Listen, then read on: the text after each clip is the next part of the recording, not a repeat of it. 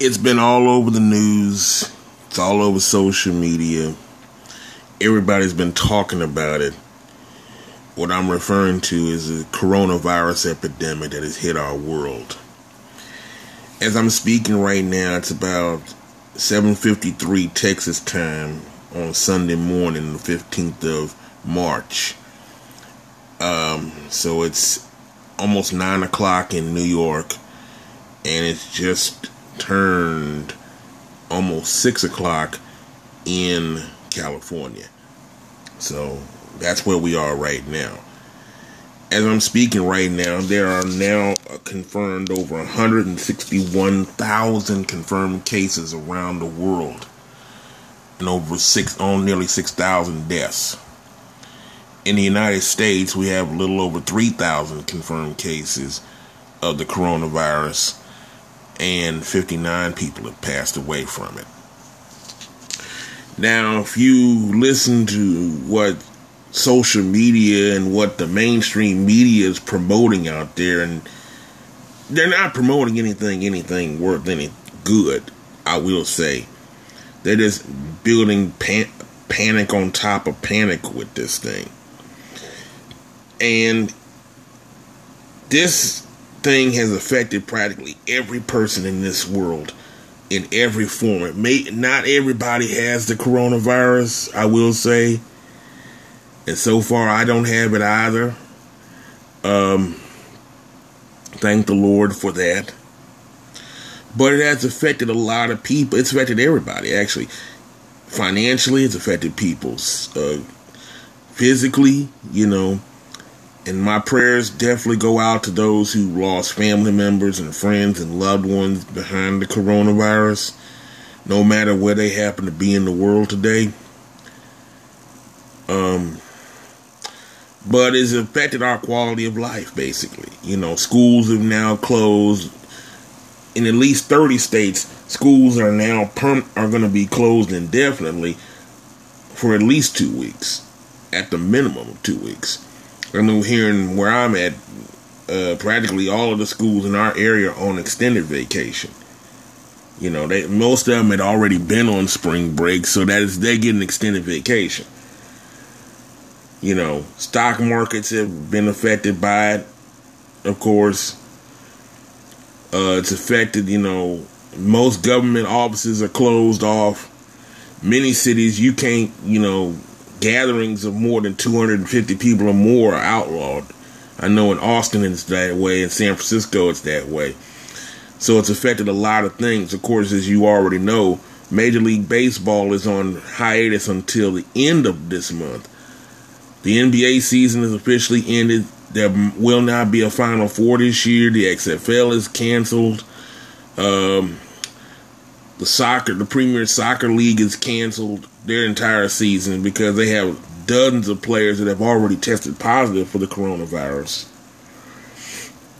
You know, you can't you can fly in the, in the United States, but you can't fly overseas because President Trump had already put a ban on international travel, and and in, course to Italy, the UK and Ireland in particular. Well, it will be that way by Monday morning. You can't fly to Italy. You can't fly to, uh, China. You you already can't fly there.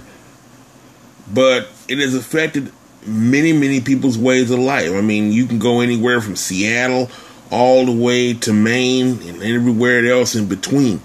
There's not a person on this planet that has not been affected by the coronavirus. So I'm not going to sit here and downplay the seriousness of this of this illness because I know that it's serious. But here's what I am going to say. Because what I see a lot of is a lot of panic and a lot of fear.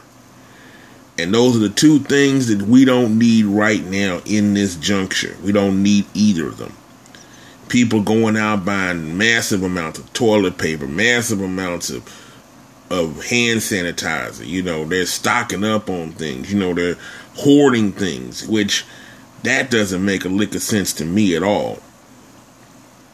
You know, some people have gone to the to the extent that they're trying to make a quick buck and end up hurting people in the process. I know there was a lady that was a 7-Eleven owner that was arrested for assault on a child because she made some kind of concoction that was supposed to be a hand sanitizer and it turned out it burned the kid.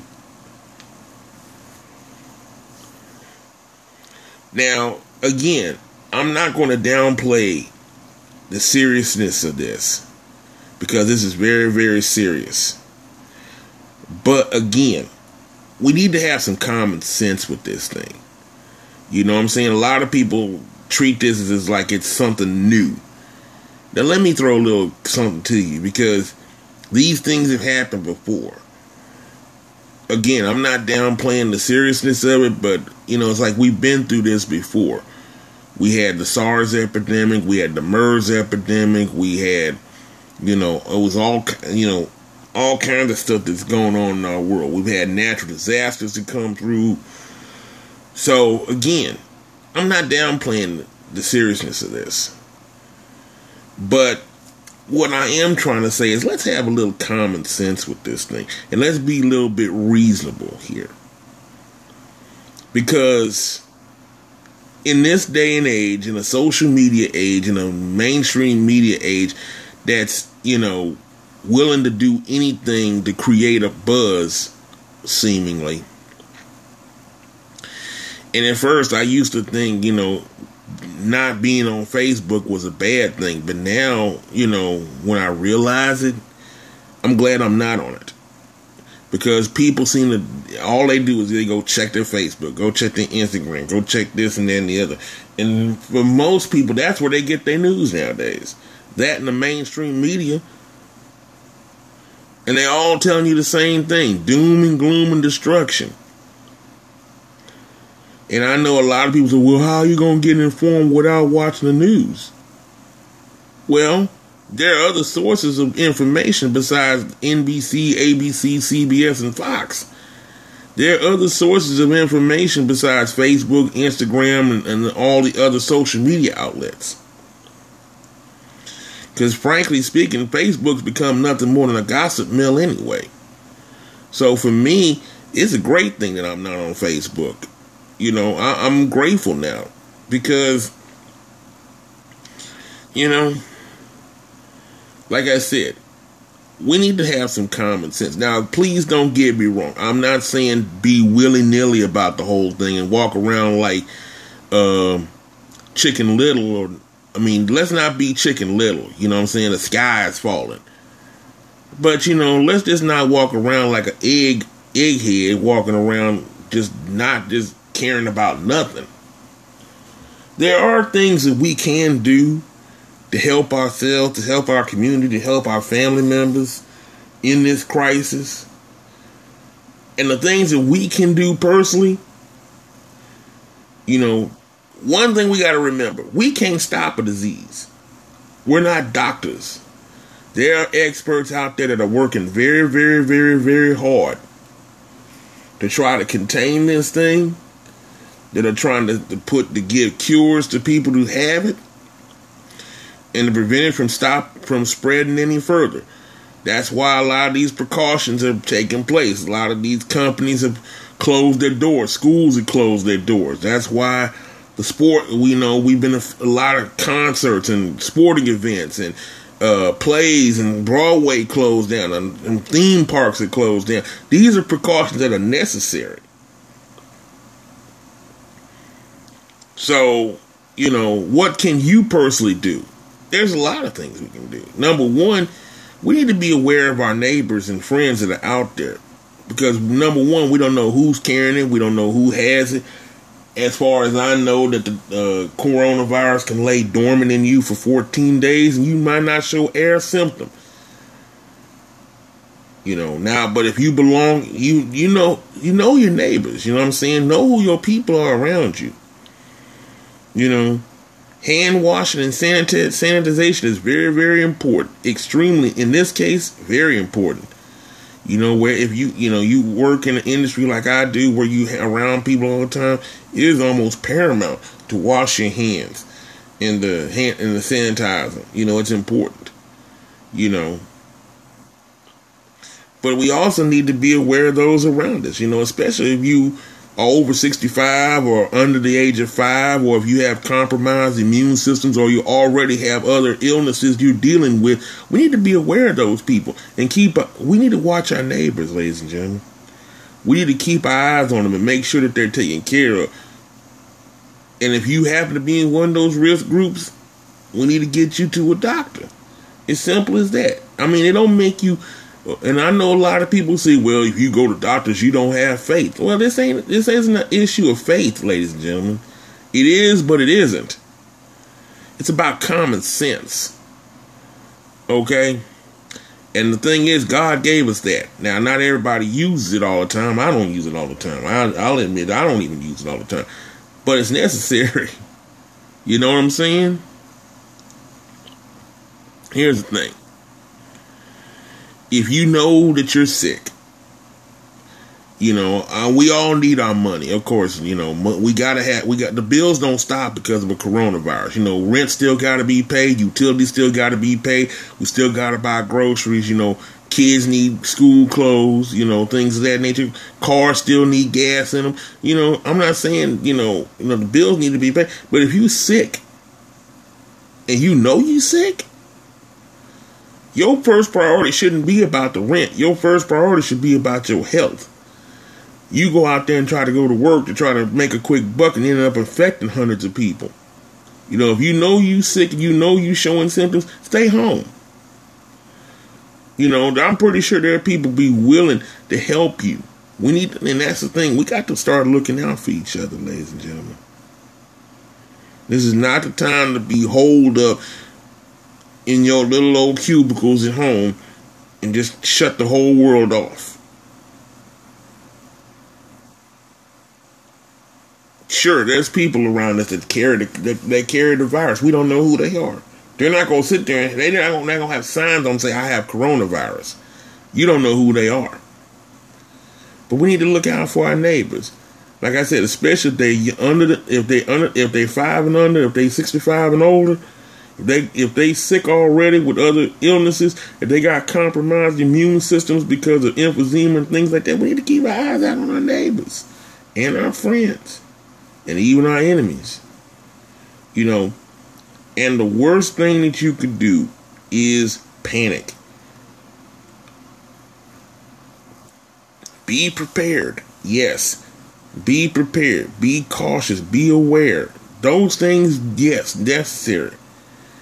But we cannot afford to panic. We cannot afford to walk around here in fear.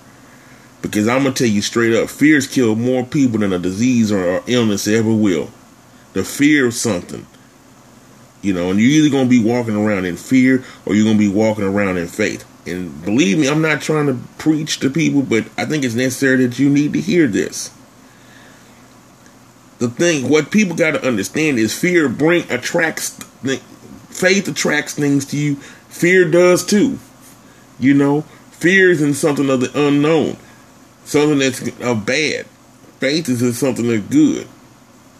You know, we need to be speaking faith. We need to be thinking in faith. We need to be walking and talking in faith. Again, we need to be aware. We need to be prepared. You know, we need to make sure that we're all on the up and up.